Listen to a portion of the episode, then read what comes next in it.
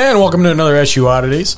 Um, on this one, this is kind of a continuation of the last one. If you guys have been listening, you know, again, we like to break these up just because they're easy listens, and um, you know, sometimes people have ADD, so these are easy to listen to. I don't know. Anyway, um, but you know, we covered brief little events in history, some weird little snippets that uh, things have happened. Um, really can't get a full episode out of them, so this is a perfect platform for them. And so we figured we'd uh, we talk about them a little bit. So here we go.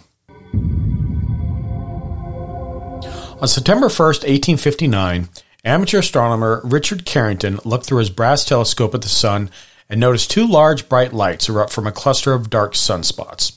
Carrington didn't know what to think, but he saw the results of those lights, which were solar flares, over the next few days.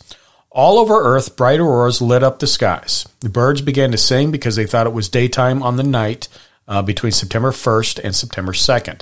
Laborers, thinking it was dawn, started cooking breakfast in the middle of the night, and in other places, some people thought it was the end of the world. Telegraph communications failed, and sparks erupted from telegraph machines, shocking the operators and setting papers on fire. The solar flares carried to witness are estimated to have the energy of 10 billion atomic bombs. They create a geomagnetic storm of gas and subatomic particles that hit the Earth. Carrington's lucky timing meant that he had seen with his own eyes the cause of this incredible event.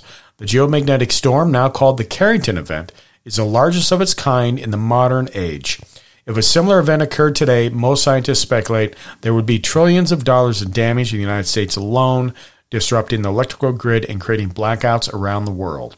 Regardless of how extensive the damages might be, scientists note that it is not a matter of if, but a matter of when. And I don't want to get on my soapbox here, but I'm just saying all this technology is fantastic till the shit gets knocked out by solar flares. Just saying.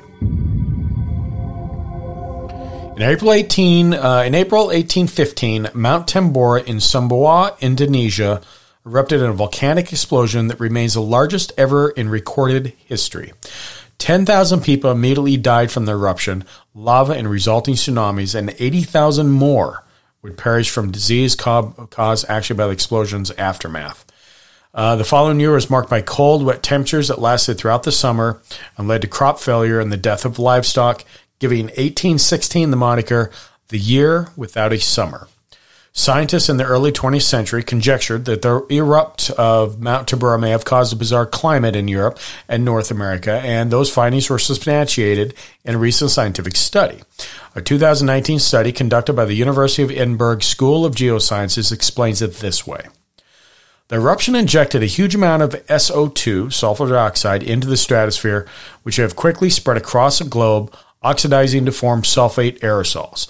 The effects of volcanic aerosols on the climate have been extensively studied, and they have been shown to reduce net shortwave radiation, causing widespread, long lasting surface cooling. Well, that's not good. That doesn't sound good at all. The death toll of Mount Tambora's explosion may have been much higher and further reaching than the 90,000 previously attributed to the blast. But one thing that did come out of the chilly non summer of 1816 was an iconic, creepy tale. Mary Shelley, who wrote her famous Gothic tale Frankenstein while remaining indoors during the miserable weather. So thank you, weather, for giving us Frankenstein. Well done. Mount Elgon National Park stretches between Kenya and Uganda and is home to leopards, antelope, various species of monkeys, buffalo, and elephants. On the Kenyan side of the park, elephants use the Kitum Cave to obtain the necessary sodium for their diet. Over centuries, elephants have entered Kitum Cave, weird, and used their tusks to break off pieces of cave walls, consuming the fragments for the much needed salt. If this sounds like a beautiful place to watch elephants and other wildlife scrounge for salt in the dark, there is a dark side of this magical cave. In the 1980s, several tourists contracted uh, Marburg virus, a hemorrhagic fever that is similar to Ebola. Scientists believe this deadly disease is caused by the large amount of bat guano that, along with the elements, uh, the elephants and salt, is found in Kitum Cave. Uh, while it is described as a must-see attraction for tourists, most health specialists suggest avoiding Kitum Cave and leaving its beauty for the local wildlife. So there's that. And lastly, and I've heard this story before, very interesting. Um, May 26, 1828, an unkept and seemingly delirious teenage boy was found wandering around the town square in Nuremberg, Germany. He had no identification and claimed to not know who he was beyond his name, which was Caspar Hauser. With him were two letters that provided some clues to his mysterious past, but not much. Uh, the first letter, penned by a laborer who apparently found and tried to help raise the boy, was written to the captain of the cavalry, asking him to take care of Hauser. The second letter seemed to have been written by his mother, stating that his father was deceased and that she could not properly care for him. Although Hauser was initially unable to read or write, within weeks he miraculously learned how to do both and started sharing his story. He wrote his autobiography, which told of his strange upbringing, claiming to have been kept in a small, dark room where he slept on straw and was fed by people he never saw nor knew. Over the next few years, he spoke extensively and was often at odds with his own tales. On several occasions, he claimed to have been attacked, though the circumstances made his claims very questionable to say the least. In 1833, Hauser was murdered, and his celebrity continued to rise even after his tragic and enigmatic demise. If he was truly an abused child kept in dark isolation, why did he not have physical disabilities from rickets or malnutrition? The letters he carried also appear to have been forged, and as for the assassination attempts, they were clumsy at best. In fact, many believe now that Hauser stabbed himself and accidentally went too far, resulting in his death.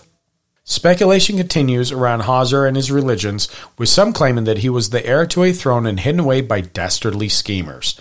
Regardless of who or what Hauser really was, his fascinating story inspired writer Alexander Dumas in his book The Man in the Iron Mask and continues to spark heated debates among those who want to solve the riddle of the strange child.